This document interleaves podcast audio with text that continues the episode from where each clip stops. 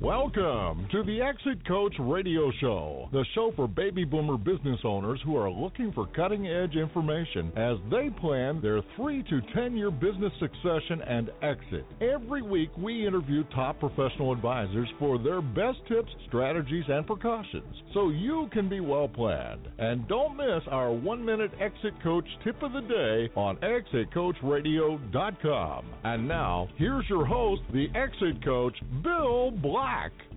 Welcome, everyone. Thanks for joining us today. I am excited about my next uh, guest. We're going to talk about exit strategies, the mental game. And our guest is Ben Griffin, and the company name is CEO IQ. Ben's from Baltimore, Maryland. And they provide ex- executive coaching, peer advisory group programs, strategy and team alignment workshops for entrepreneurs and their leadership teams. So, Ben, thanks very much for joining us. Welcome to the show. Well, thank you very much, Bill. It's great to be with you this afternoon. Thank you, Ben. Um, tell us a little bit about CEO IQ. I'm intrigued by the, the name of the company. How did you uh, how did you uh, what's your background and how did you get started with CEO IQ? Well, my my uh, corporate and entrepreneurial background. I'm a former corporate executive. I actually spent 15 years as a turnaround guy. I was kind of the guy you didn't want to see on your doorstep because we probably weren't going to have a lot of fun together. I uh, w- w- that was a role of tearing apart companies and either attempting to put them back together or closing them, one of the two. And uh, I did that for a while as a corporate guy. I finally kind of burned out on it. I wasn't. Uh, uh, quite as enamored with it as uh, Chainsaw Al Dunlap was in the 70s and 80s. So in uh, late 1999, I transitioned into thinking about that I'd like to help people on the growth side of business, and and begin a process of uh, trans transforming myself, reinventing, as I like to say, into an executive coach and uh, a facilitator for peer advisory groups. Okay.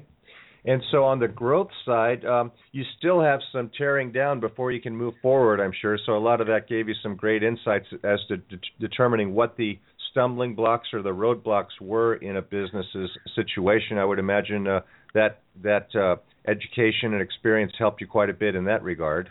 What else was different? Well, it, that's a great comment because more than I uh, ever thought, I have certainly been involved in the fact that sometimes you got to tear tear down and rebuild foundations before you can start uh, going forward again, and uh, and that's been certainly part of the process. I'm uh, and, and sometimes, unfortunately, I've had to learn that you can't save them all. I've had uh, of all the companies I've worked with over the last 15 years, we've only had one actually go down and, and go bankrupt because I couldn't get the owner to understand he didn't have enough working capital to, to handle the growth. He didn't have the cash to handle the growth.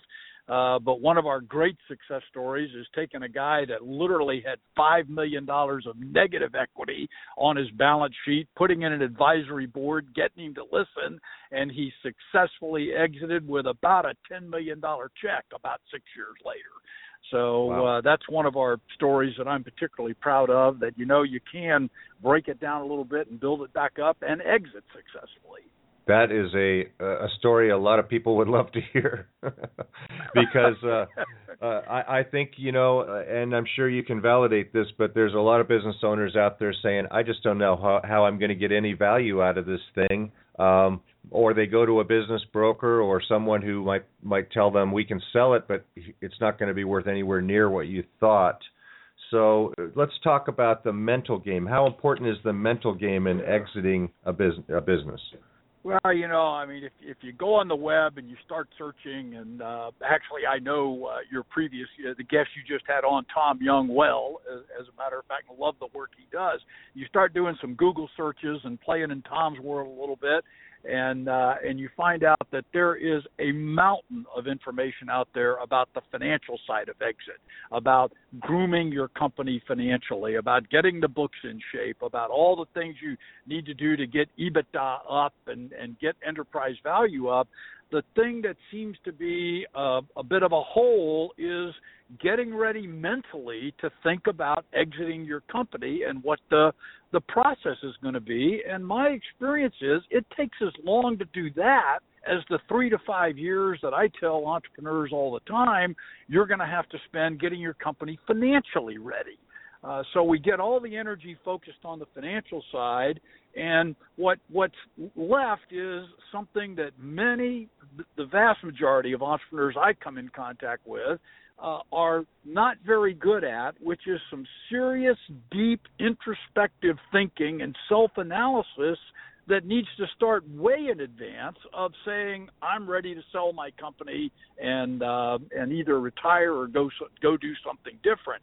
And that introspection is is just by by nature entrepreneurs are not very introspective people. They are outgoing, put it out there, make things happen, go build something, and then and particularly baby boomers, uh, much less so than our millennials that kind of build it to flip it uh, baby boomers tend to have, have gotten to a place where they're 60, 65 years old today and are not 100% sure what's going to happen, particularly if the kids haven't uh, indicated an interest in running the business.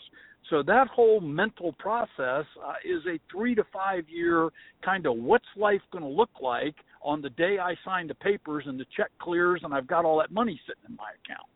That's a that's a mouthful. I mean, it really is. Uh, you know, you're talking about a goal-oriented group, and without any.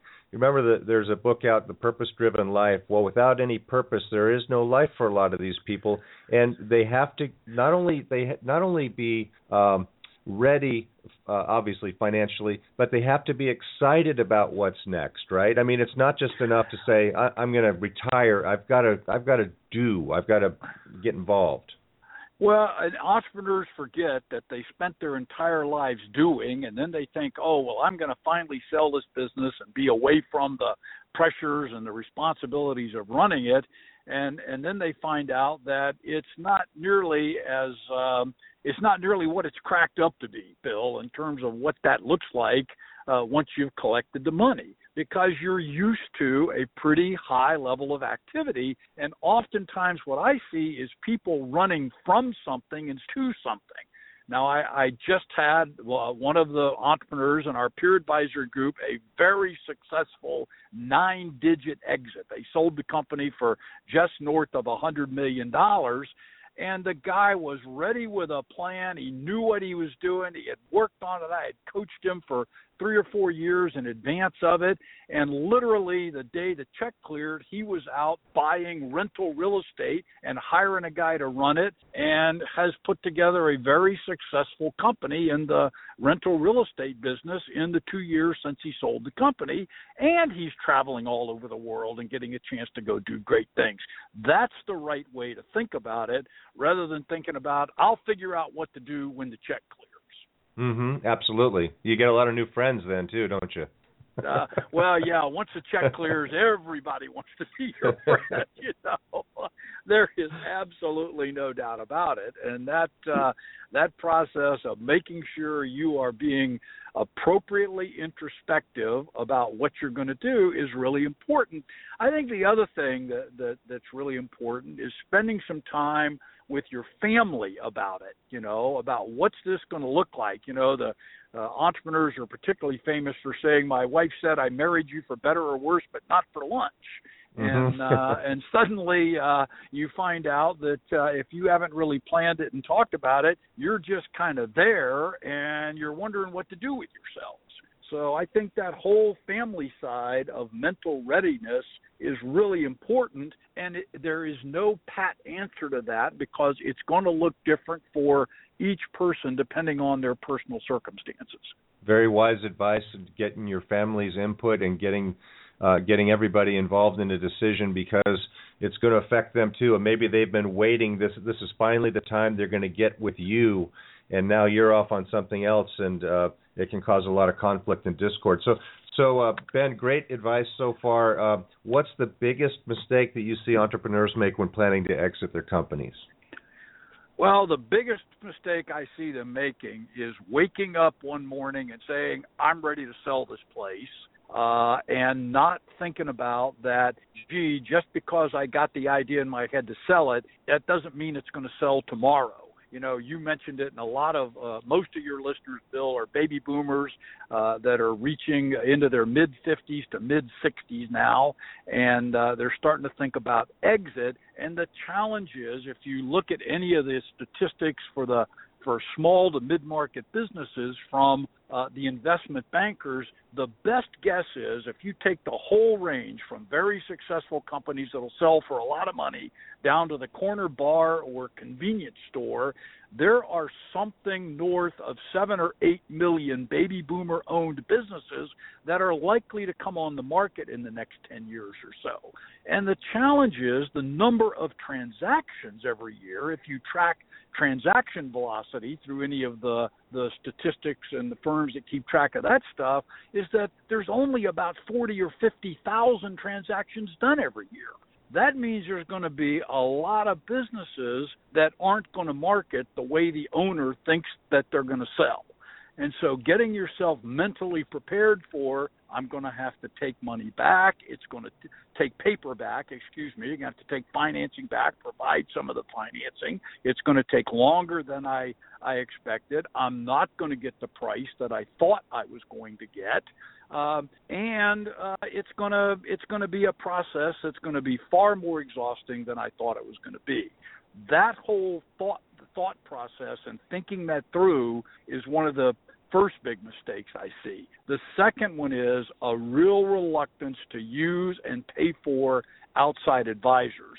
You know, a, guy that's built a 40, 50, 60 million dollar a year revenue business that's churning out say 5%, 2 million, 3 million, 4 million of EBITDA and he's expecting to get 8 times, he's talking about a transaction well north of 20 million dollars. When the investment bankers start talking about the deal fees, he gags because it is just an anathema to pay those people that money. And in fact, it, coming to the point of view that it's some of the best money you could pay is really important because this is not a do it yourself project uh, to get your business sold successfully.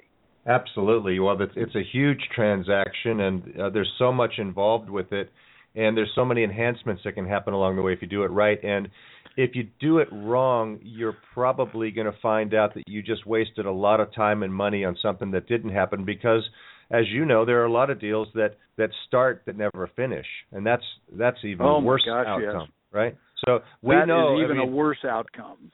Uh, listeners, we are we are lamenting uh, situations that we've seen both seen over the years. But what what I heard you say a few minutes ago was that let's say that that in the next 10 years, one tenth of those 8 million uh, businesses goes up for sale. That's 800,000 businesses a year, and there's only 50,000 transactions to outside business owners every year, even using the most aggressive numbers. That leaves a huge number of businesses that will not sell to an outsider. So you have to plan for the alternative, and that is sell to somebody who has no money, uh, probably you know can't get money so planning to buy yourself out almost through your insider transaction as a as a good strong possibility. Is that right? Without a doubt, Bill. Almost any business under five million dollars in revenue, in my experience, has pretty much got to buy itself. Okay, and most of them between five and ten million dollars have got to contribute in some significant way to what I call buying it yourself, meaning that that the business has got to be generating enough free cash flow to pay you the note that you're going to take back from whoever buys it from you. Uh, and of course, that is for most entrepreneurs a scary prospect because the other thing that most people don't spend enough time in the territory of am I really ready to give up control of this business? You know, by their nature, entrepreneurs are control freaks I mean, and, and I know it only too well. I definitely raise my hand when somebody says who are the control freaks in the room because I qualify too.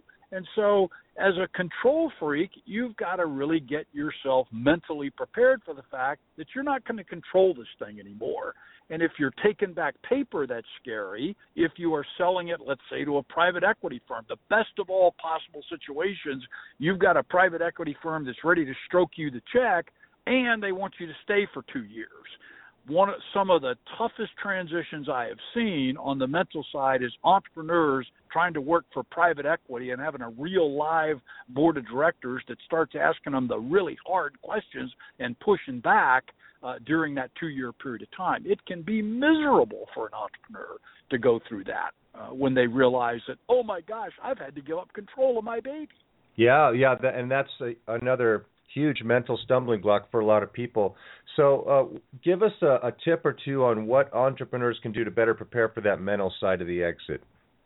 Start early. Start planning early. Start thinking about what it is you're going to do. What are you going to the day you sign the papers, as opposed to what are you running from. That's probably the biggest thing you can think about. Get a team around you not just financial people, the legal people, and all of that that you need, but get an executive coach. Get somebody you can talk to about this stuff in confidence that you feel comfortable with, that the chemistry's good, that understands what it looks like, and can help you think through what some of this might look like because if you will get that team around you and be willing to listen to them, the whole process will go much more smoothly and be a lot less uh, painful in going through it and after you've done the deal. And again, to reiterate uh, what Ben's talking about, the the reason to plan early is there are some strategies that are going to take all of three to five years to implement, and it's not just something where you put the plan together then put it on the shelf until you, you your exit comes up. This is something that needs to become part of your routine planning as you move forward. Correct, Ben? Oh, with without a doubt. You know, a thing, a deal that I am in the middle of right now I, it was literally one of those deals. An entrepreneur that I coach and had coached regularly. I walked in one day for our regular monthly one-to-one meeting, and the guy said, "I'm ready to sell this thing, and I've called an investment banker." And it was like, "Huh?" And I knew what shape the books were in and all that. And I said, "You know what? You're in for a rude shock." And in fact, when the first valuations and all that came in, he's on a cash basis. He's got a significant amount of assets outside the business that ought to be inside the business. There's some restructuring to be done. That was five years ago, and we're just getting ready to put that business back on the market again. And and so taking the time to go make sure you've crossed all those T's and dotted all those I's is something that entrepreneurs just don't think about enough really great wisdom, great tips, Ben. And unfortunately, we're out of time for today, but I'd love to have you back on again because I know we could talk about this stuff for hours. It sounds like we have some, uh, oh, I would some, love some great stories. That. Hey, Thanks, so Bill. tell our listeners what's the best way for them to get in touch with you. I know. Let me give them your website URL, if I may. It's www.ceoiq ceoiq.com. Uh, ben, is there another way for what will they find there, or is there another way for them to get in touch with you? They'll find lots of resources on the website. Uh, there's a uh, actually a totally no cost membership that's lots of access to our uh, the to the uh, material that we've got out there. They can also email me from the website info at ceoiq.com. Uh, or I would invite anyone to call me directly. My personal cell phone number that I answer is area code four one zero eight zero four 3848. And I'd be happy to talk to any of your listeners about helping and thinking through and answering questions about exit strategies, Bill. That's fantastic, and that's a great offer for those of you out there. You can tell when you're listening to the voice of experience and wisdom, and not only has Ben been helping business owners to move towards that exit. But remember, before that, he helped businesses that needed to restructure and, and re and get their businesses in, in good shape and good order after maybe they've uh, they've he so he knows where the trouble spots are. Let me put it that way, right, Ben? I have uh, definitely been there, done that, and got the T-shirt, Bill.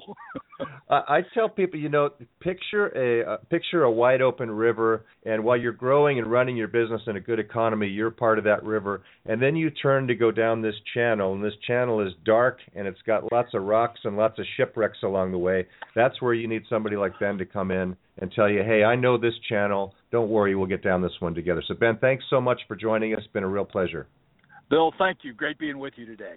We're going to take a short break and be right back with another guest, so please stay with us.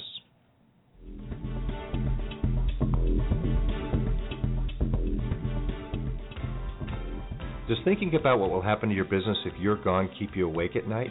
Will you get the price you need from your business to carry you through retirement? The BEI network of exit planning professionals is the world's leading advisor network with the power to help business owners transition out of business on their own timeline and terms. Ask your most trusted advisor to create a BEI plan for you or visit us at exitplanning.com. That's exitplanning.com.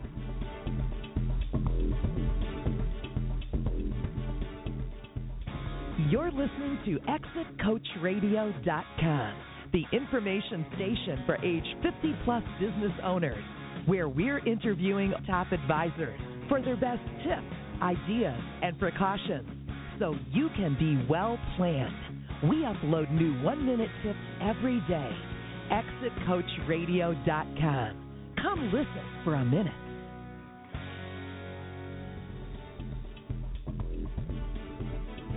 Thank you for listening to Exit Coach Radio.